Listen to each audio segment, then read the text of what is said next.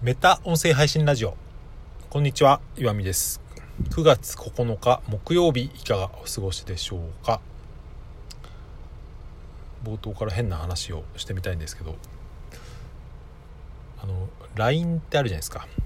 LINE のアプリ、うん、あれでビデオ通話ってされたことはある方いると思うんですけど、うん、あのなんかプリクラみたいな機能あるの知ってる人います？多分ほとんどの人は知ってるのかなと思うけど僕はつい最近まで知らなかったんですよね。知らない方のために、えー、説明をするとあの顔認識で顔認証っていうのかな。でなんかアニメみたいなのがですねその普通のリアルの顔の上にですねいろんなカツラみたいなとか化粧みたいなとかができるっていう。まああれは言ってみればその拡張現実というか AR の一種だと言ってもいいと思うんですけど、うん、なんていうか僕が言いたいことはですね、うん、そう結構なんていうか、うん、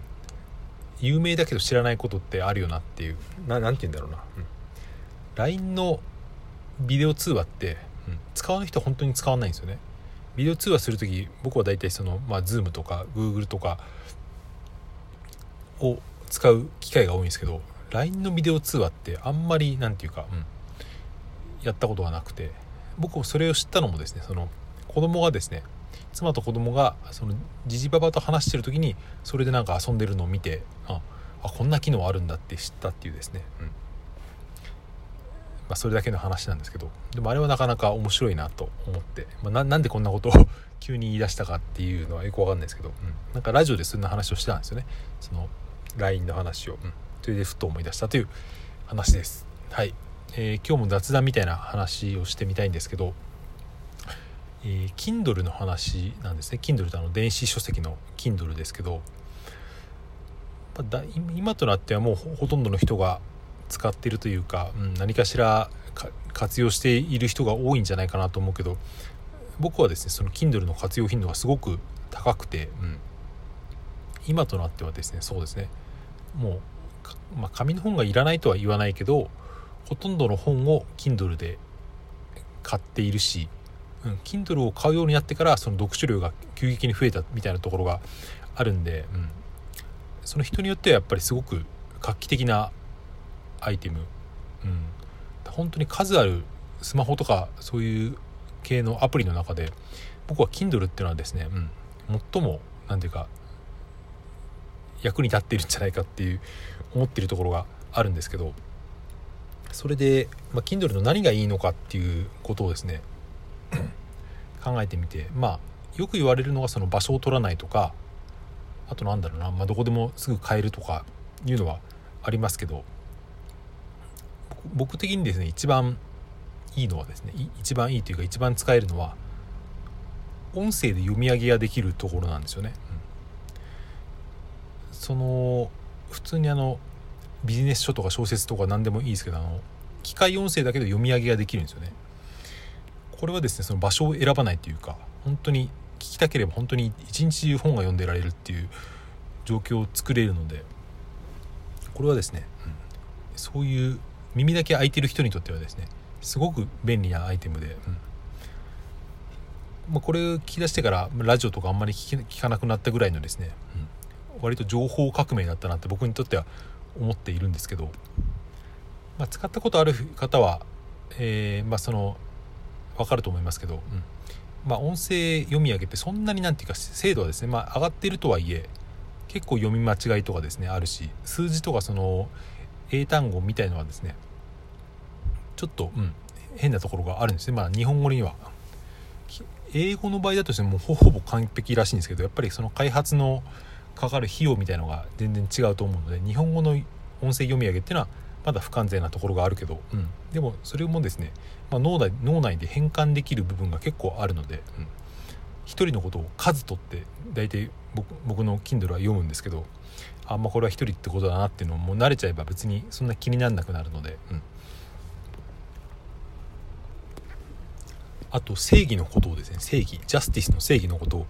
正義って読むんでそれたまに笑いそうになるんですけど、まあ、そういうのも慣れちゃえばですね普通に読めるなと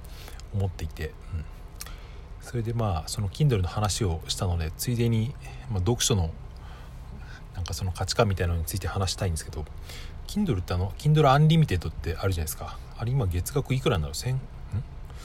安いと500円ぐらいなのかな？1000, 円？ちょっと僕よく分かってないんですけどたまに僕もですねその安く3ヶ月いくらみたいな時にちょろっと入ってですねその時にまあまとめて読んだりするんですけど基本的にですね僕は Kindle Unlimited ってあんまりなんていうか、うん、お得じゃないというかそんなになんか、うん、読書の足しにはあまりならないっていう思っていて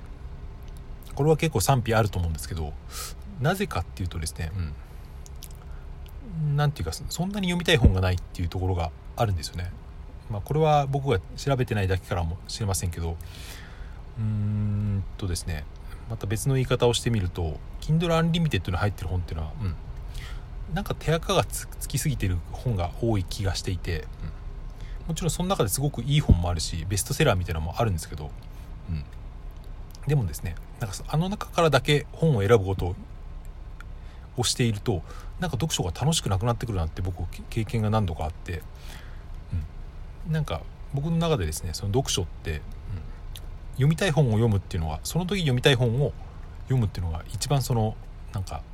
楽しい楽しくなる秘訣だと思って、まあ、その時に結構そのお金の面ってですね結構ネックになるんですけどああこの本面白そうだなって思うけど、うん、でも1冊2,000円かと思うとですねまあちょっとその手が出なくなったりとか図書館でないかなって探してみたりすることあると思うんですけど、うん。まあ、それって結構ですねまあ、うん。まあ、買えることなら買っちゃった方がいいなっていうのが最近の僕のあれで、うん、別にそれほどお小遣いをで潤ってるわけではないですけど、うん、でもそれをですね別にもう迷わずポチってみても大体月で平均してどうでしょうね、うん、多分1万円いかいってるかいかないかぐらいでですね、うん、本当に読みたい本だけ買ってたらですねそういう風になるのかなと思って、まあ、それを高いと思うかどう思うかっていうことなんですけど僕は今のところその他にそれほどお金のかかる趣味みたいのを持っていないので、うん、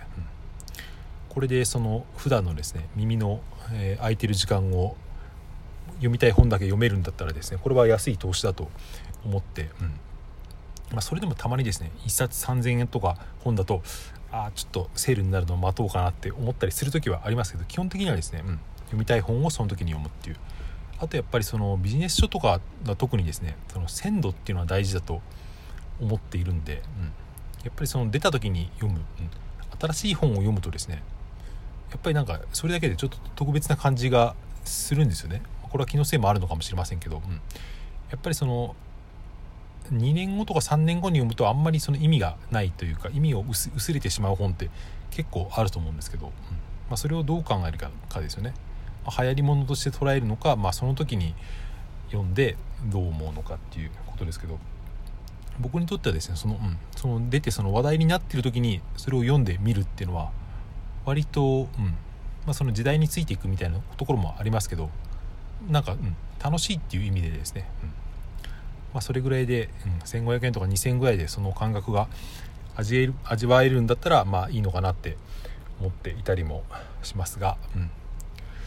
これは誰か、えー、理解してくれるのかよくわからないんですけど、うんまあ、この音声配信聞いてる方は大体その読書に馴染みのある方が多いと思うので、